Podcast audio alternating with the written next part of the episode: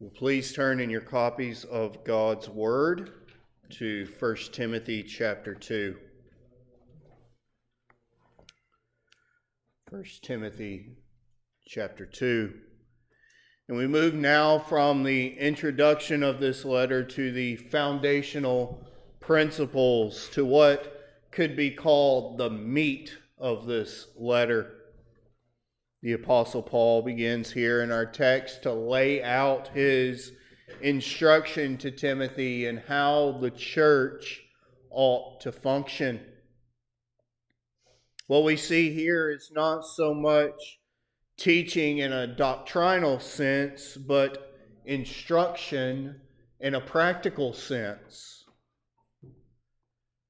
This is the part of the letter which truly is a divinely inspired manual for the church. And so give your attention now to the reading of God's holy word from 1 Timothy chapter 2, beginning at verse 1.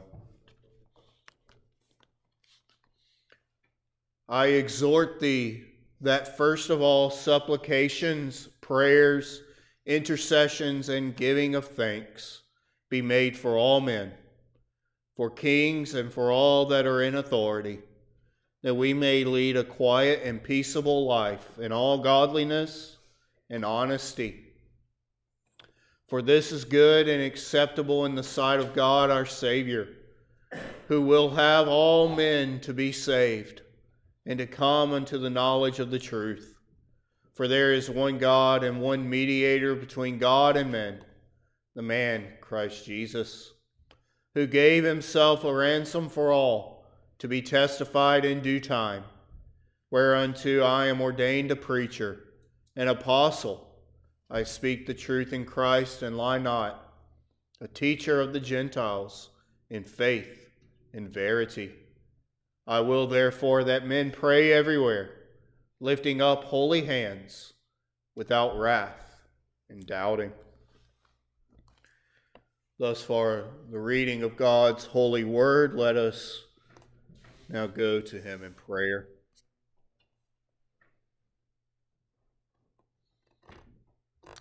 O Lord, we come unto Thee and we are thankful for this word which Thou hast given us, this word which is true, this word which is life. O Lord, we ask that Thou wouldst open up our hearts and our ears so that we may receive it with gladness and with joy, so that we would be able to meditate upon it and to delight in it. That this word of truth which Thou hast given us this day would go with us as we depart from here.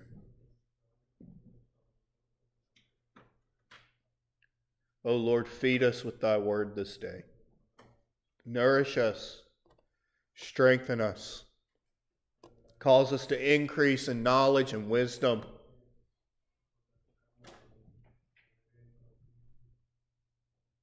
And Lord, as we approach this preaching of this word, we ask that thy blessing would be upon the minister this day, for he is a man who is weak a man who is unworthy of this high calling. So, Lord, speak through the man this day. So that it is not the man who speaks, but it is King Jesus who speaks.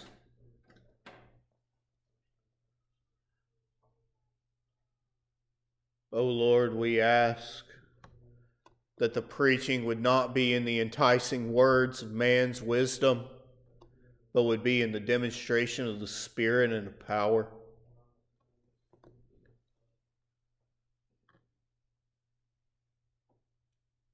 Lord, feed us this day.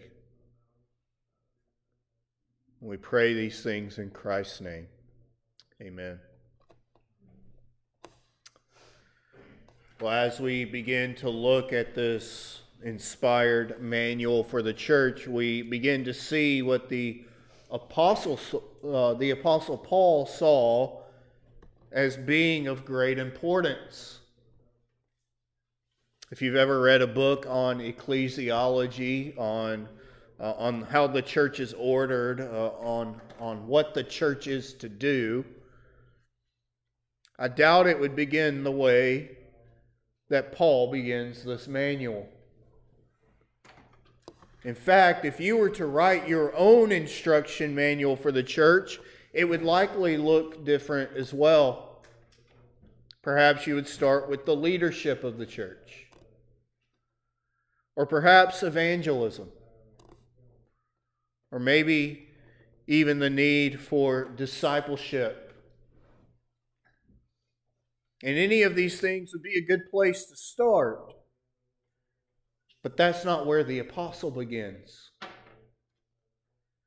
Those are all good things, things which the church should be concerned with, but that is not what Paul has as his first instruction to this church in Ephesus. Instead, he begins this part of the letter by instructing them in prayer.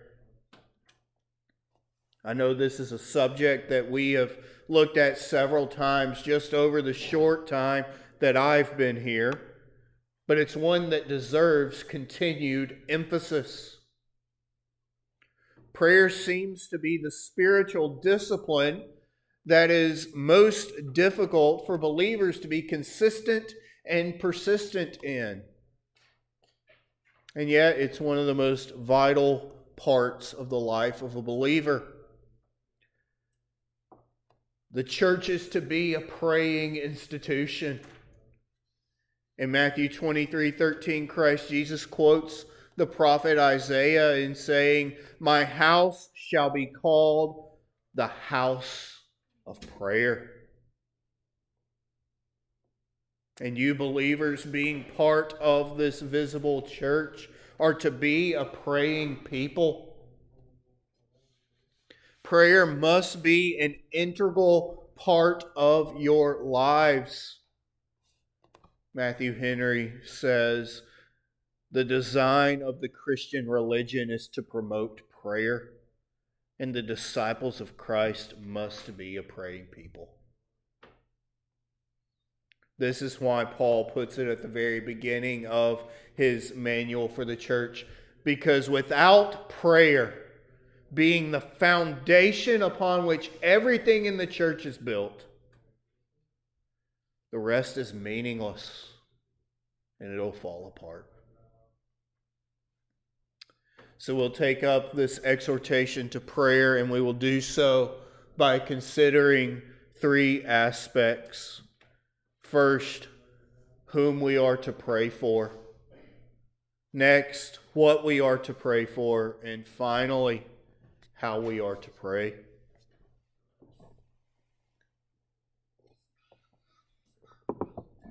So, first, let us consider whom we are to pray for. Paul makes this crystal clear in the text. Look again at the first two verses. I exhort, therefore, that first of all, supplications, prayers, intercessions, and giving of thanks be made for all men for kings, and for all that are in authority, that we may lead a quiet and peaceable life in all godliness and honesty. He first says that we are to pray for all men. And this is important because too many in the church today only pray for themselves and for those who are in their own circles. Friends, prayer should not be just for you or your own family or your own friends or even for your own church. You ought to be praying for all men. Prayer is not an elitist, nationalistic, racist, or selective practice. Instead, Paul says that there is no category of person that you should not pray for.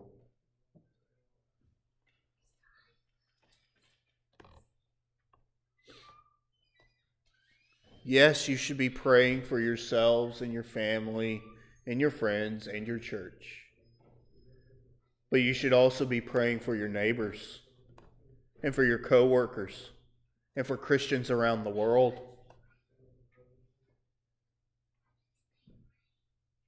When you see someone online asking for prayer, you should take a minute out of your day and actually pray for them. And just as a side note here, if you tell someone that you're going to be praying for them, actually do it. You all know that it's against the law of God to bear false witness. How much more heinous is it to lie about something as serious as lifting someone up in prayer? We all have needs. We all have hurts. We all have struggles. There's always something or someone to be prayed for. If you need help in knowing who to pray for, then just turn on the news and you'll see numerous people in need of prayer. Just this last week, I, I saw uh, the pastor in Phoenix that I prayed for earlier. Uh, he was shot in the back of the head while he was out street preaching. You should be praying for him. Lift up the Schmidt family and Pastor Hans in your prayers. There's always someone to be praying for. So you should be praying for all men. But Paul doesn't end there. He gets even more specific, telling us that we are to pray for magistrates as well. Imagine how hard this would have been for the saints in Ephesus to hear. They were facing the threat of persecution and exile and even death, all at the hands of the emperor. And here Paul is telling them that they need to be praying for kings and for all who are in authority. This echoes what the Lord says in Jeremiah 29 7 when the Jews were in captivity in Babylon and seek the peace of the city whither I have caused you to be carried away captives, and pray unto the Lord for it. For in the peace thereof shall ye have peace.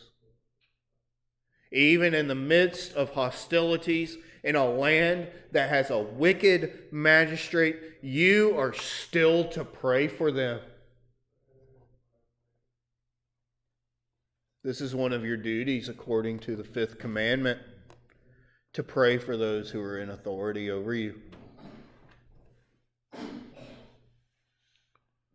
And Paul gives the reasons why, you why you're to pray for the magistrates that we may lead a, pe- a quiet and peaceable life in all godliness and honesty.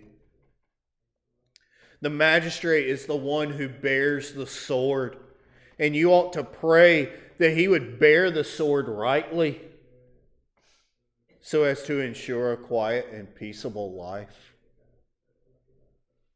They are to uphold justice and preserve life, to, to be a rewarder of those who do good and a terror to those who do evil, as Romans 13 tells us.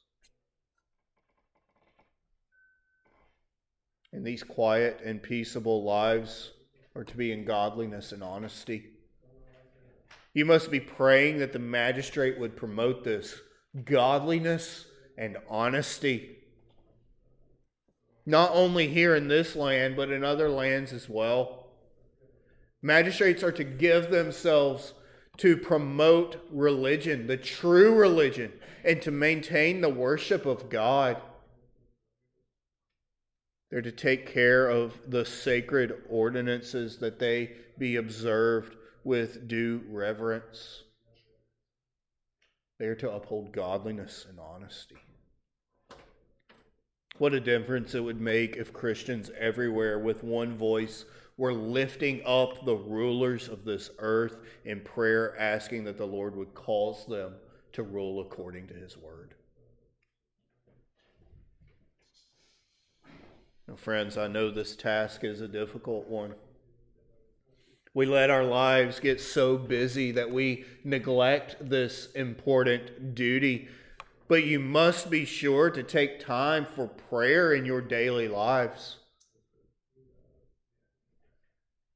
Take the prayer list that is in your bulletin every week and use it as a guide in aiding you in praying for all men. At the start of the new year, you'll have a, a prayer guide and directory that gives you specific ways uh, in which you can be fulfilling this duty each day. Do you want to have influence on the lost people around you and the lost people around the world?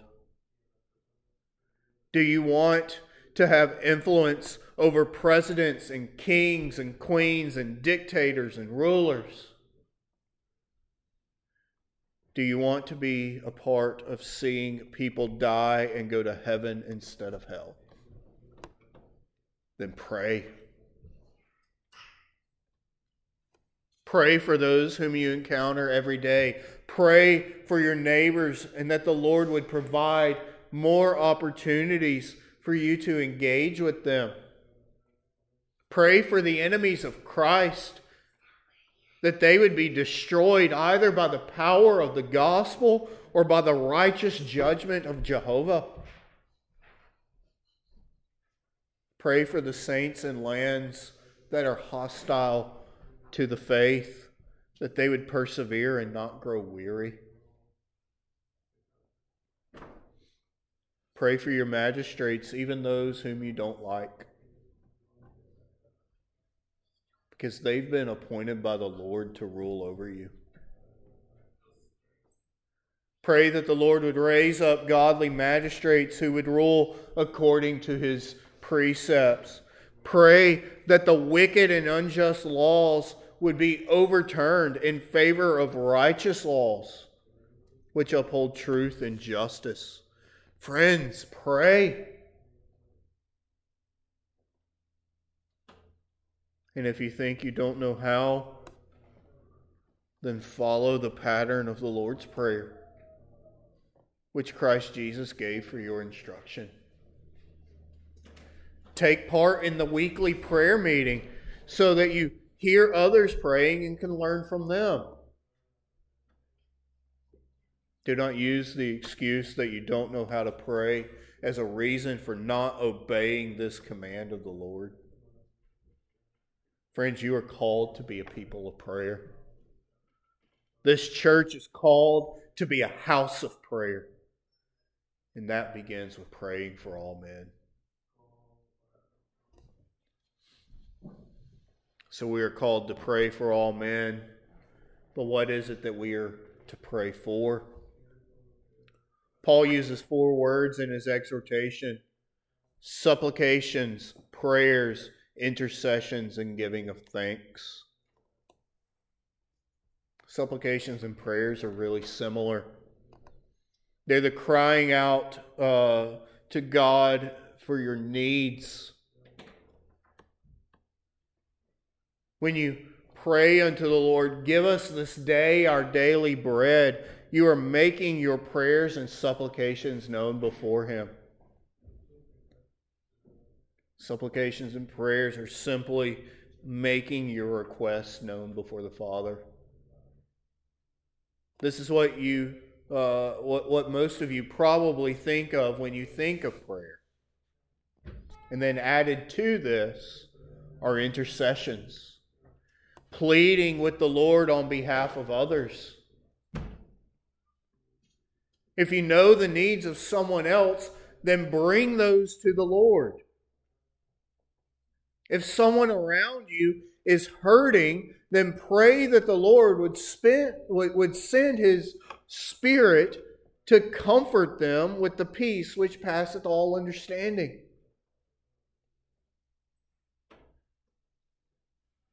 When we pray the pastoral prayer during the service each week, that prayer is a prayer of intercession. Because we're praying on behalf of those whom we are praying for.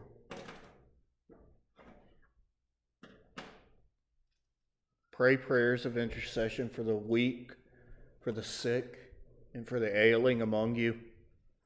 Pray prayers of intercession for the persecuted church throughout the world. Pray prayers of intercession for those who are caught in the middle of warfare. Pray prayers of intercession for the kings and magistrates and all others who are in authority over you. And then lastly, give thanks. This is something which you all know the meaning of. See the blessings of the Lord and give thanks unto him who is the giver of all good things. Give thanks even for the good things that he does to those whom you consider to be wicked. Calvin says, That wonderful goodness which he shows every day when he maketh his sun to rise on the good and the bad, Matthew 5:45, is worthy of being praised, and our love for our neighbor ought to also also to extend to those who are unworthy of it give thanks. But Paul seems to emphasize something else that we're to pray for, something that is greater than all else, and that is the salvation of all men. He says we are to pray for all men, for this is good and acceptable in the sight of God our Savior, who will have all men to be saved and to come unto the knowledge of the truth.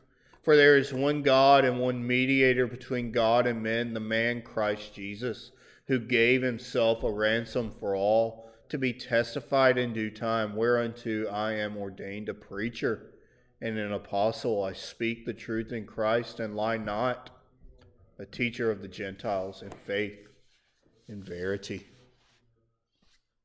This must be one of the primary things that you pray for that men would come unto a saving knowledge of the Lord Jesus Christ. God wills all men to be saved and to come unto a knowledge of the truth. Not that that means that all men will be saved, but that he takes no pleasure in seeing men reject him. We must understand this passage in the same way that we understand Ezekiel 33 11. Say unto them, As I live, saith the Lord God, I have no pleasure in the death of the wicked, but that the wicked turn from his way and live. Turn ye, turn ye from your evil ways, for why will ye die, O house of Israel? His will is not that the wicked should die, but that they should turn away from their sins and turn unto Him. This must be your prayer for all men. You are to mourn over the fact that there are people around you each and every day who are hopelessly lost and headed to hell. Does it not break your heart to see your friends and family members, coworkers, and neighbors walking carefree along the path that leads to destruction? And if it doesn't, then you have much to repent over. Even Christ Jesus mourned over the lost state of Jerusalem. Will you not do the same? There are so many around us that have not come to a knowledge of the truth. Think of the various different religions that, that are present even here in the community and, around the church. We have papist neighbors and Hindu neighbors and Jewish neighbors and Mormon neighbors. And they don't know the salvation that is found in Christ alone. They don't know that there is one God and one mediator between God and men, the man, Christ Jesus, who gave himself a ransom for all to be testified in due time. Our words to them must be the same as the Lord's in Isaiah 45 20. to 22. They have no knowledge that set up the wood of their graven image and pray unto a God that cannot save.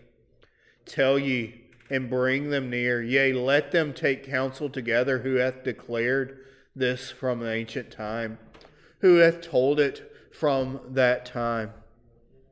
Have not I the Lord? And there is no God else beside me, a just God and a Savior. There is none beside me. Look unto me and be ye saved, all the ends of the earth, for I am God and there is none else. Friends, you must pray for their salvation. But you must also proclaim unto them salvation in Christ. This is the purpose and the mission of the church. Paul says this is why he was ordained as a preacher and an apostle. One of the last things that Christ said before ascending into heaven is found in Mark 16 15. And he said unto them, Go ye into all the world and preach the gospel to every creature. If we lose sight of this, if we fail to uphold this command of the Lord, then we have lost the right to even exist as a church. Yes, you must pray for the salvation of all men, but you must also put those prayers into action. This is why we go door to door. This is why we go out into the parks. This is why we go to the street corners and we make ourselves out to be fools in the sight of the world because we long to see souls come unto Christ. Friends, you must be praying night and day, week after week, for all kinds of people in the world to come to a saving knowledge of God so that they might bow down and worship him. Perhaps you're here today and you've not experienced this salvation for yourselves. Perhaps you're here and you do not know this one mediator between God and man, the man Christ Jesus. And if that is you, then the call to you today is simple. Hear the gospel of Jesus Christ and submit to it. Christ Jesus, the Son of God, came into the world and lived a, li- a perfect life, perfectly obeying the commands of the Lord, which you could not keep. He then willingly laid down his life, dying the death that you should have died, drinking the full cup of God's wrath for the sins of his people.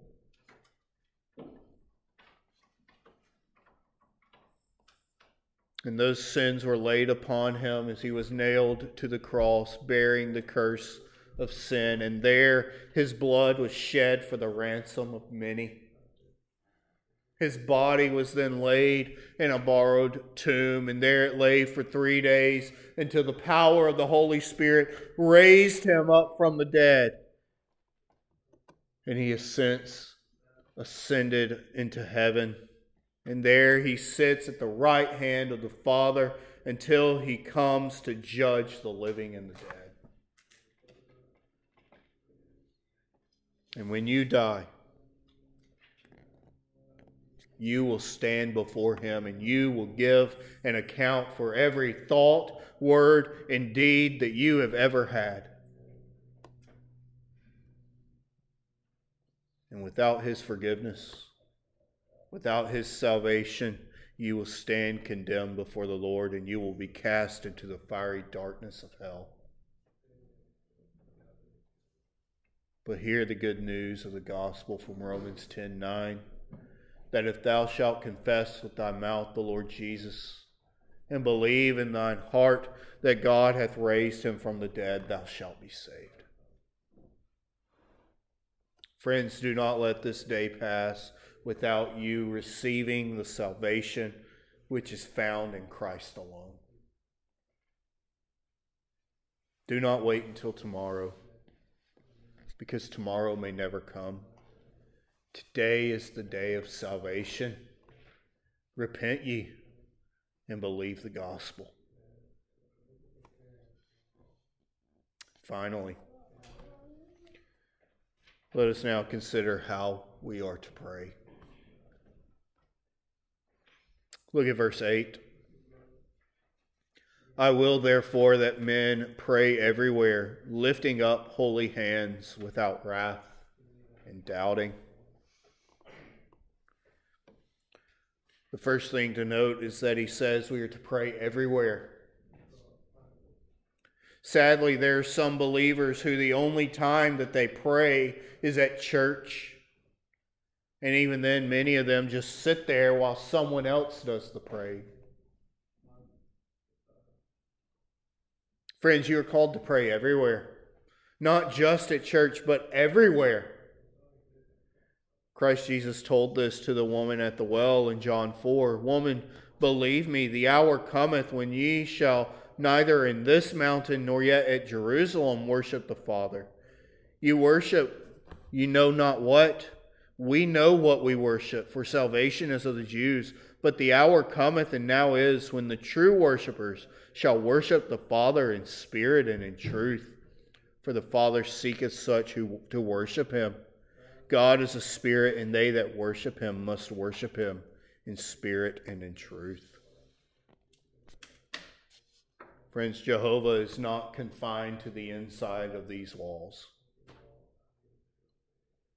His ear is not only uh, is not open only during the time that you are here.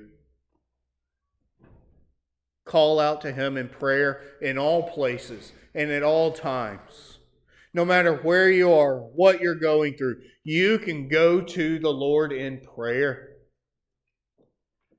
Henry comments We must pray in our closets, pray in our families, pray at our meals, pray when we are on journeys, and pray in the solemn assemblies, whether more public or private. Friends, a good practice to get into is starting and ending your day in prayer in the morning before your head even leaves the pillow, you can pray that the Lord would bless your day and that He would cause your actions throughout the day to bring Him glory. And at night, before you go to bed, thank the Lord for the day that He has given you and ask Him to keep you as you sleep.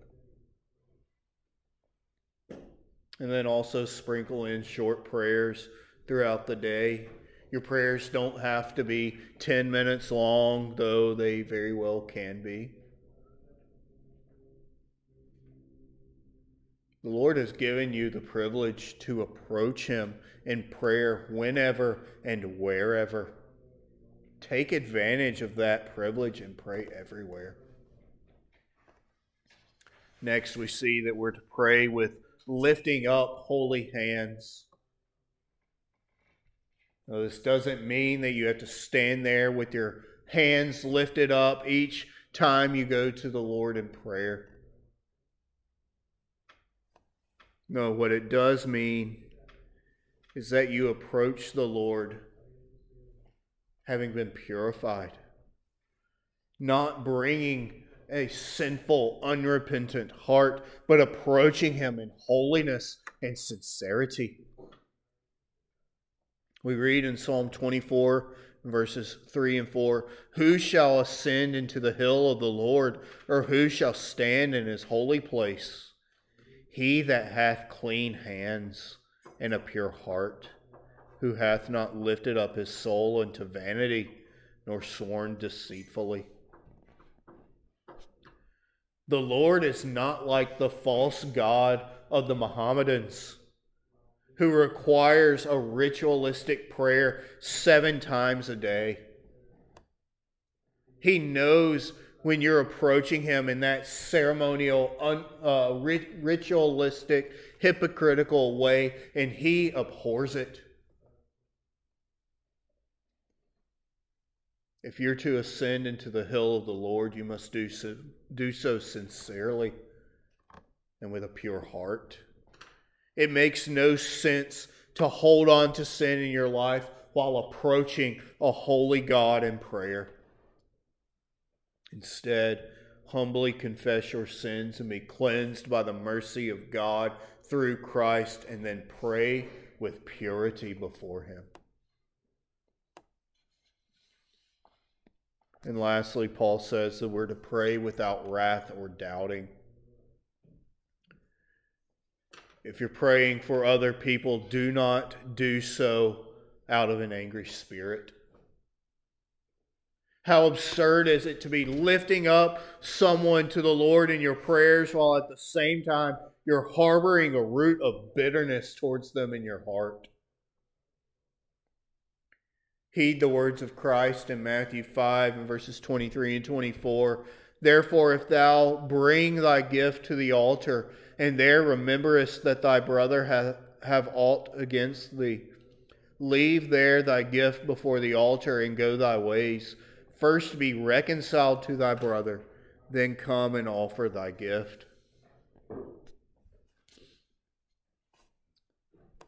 If you're going before the Lord to pray for someone, and you remember that you have a problem with them, or they have a problem with you,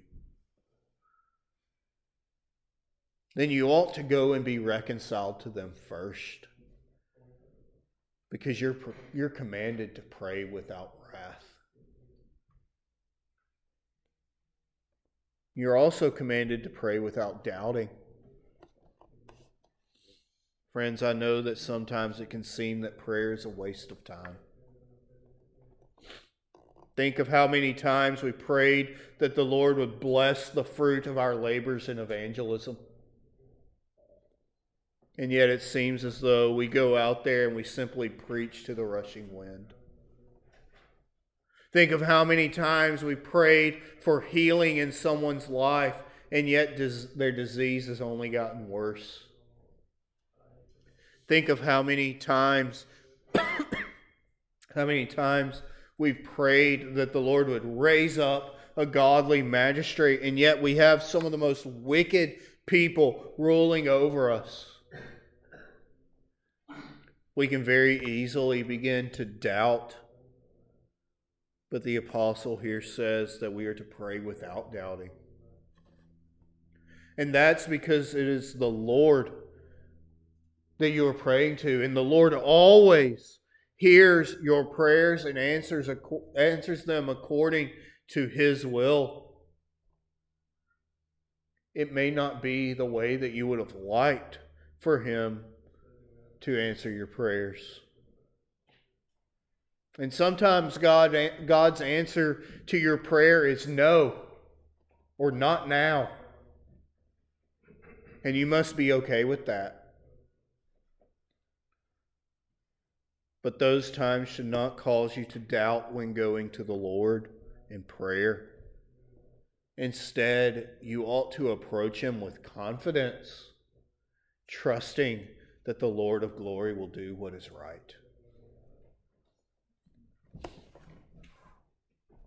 Brothers and sisters, God is good.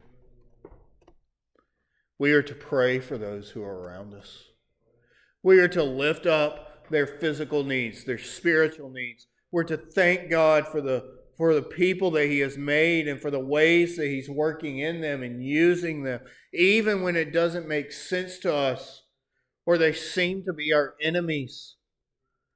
Because ultimately, there is only one God. He is the God of all people. And He is the God that all people will give an account to. And so you should pray for the salvation of all men. One Baptist minister said, We can pray with confidence for all people to come to a saving knowledge of Christ and we can preach to them with boldness, all the while knowing that our mission will prevail and our mediator will be praised. So let us be known as a people of prayer. Let this church be known as a house of prayer.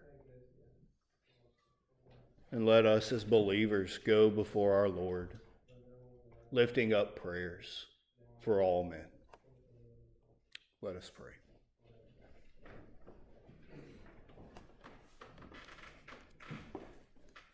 Oh, Heavenly Father, we do pray. We pray that this word of life would so penetrate into us, into our hearts, that we would be driven to action, that we would not neglect this sacred duty of prayer, but that we would do so trusting that Thou art the sovereign over all and that thy will would be done. Oh Lord, let, uh, let that be our prayer. That thy will be done on earth as it is in heaven. Let us pray with King Jesus as he prayed in the Garden of Gethsemane. Not as I will, but as thou wilt, O Lord.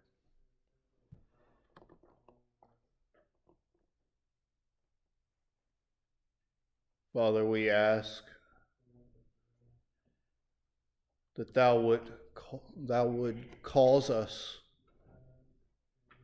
to be a praying people, that it would take preeminence in our lives, that it would be a priority here as a church, that we would be willing to forsake all other things to devote ourselves to prayer.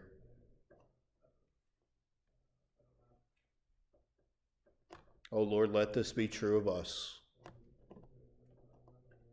And let us meditate upon this word as we close out our time together this day. We ask these things in Christ's name. Amen.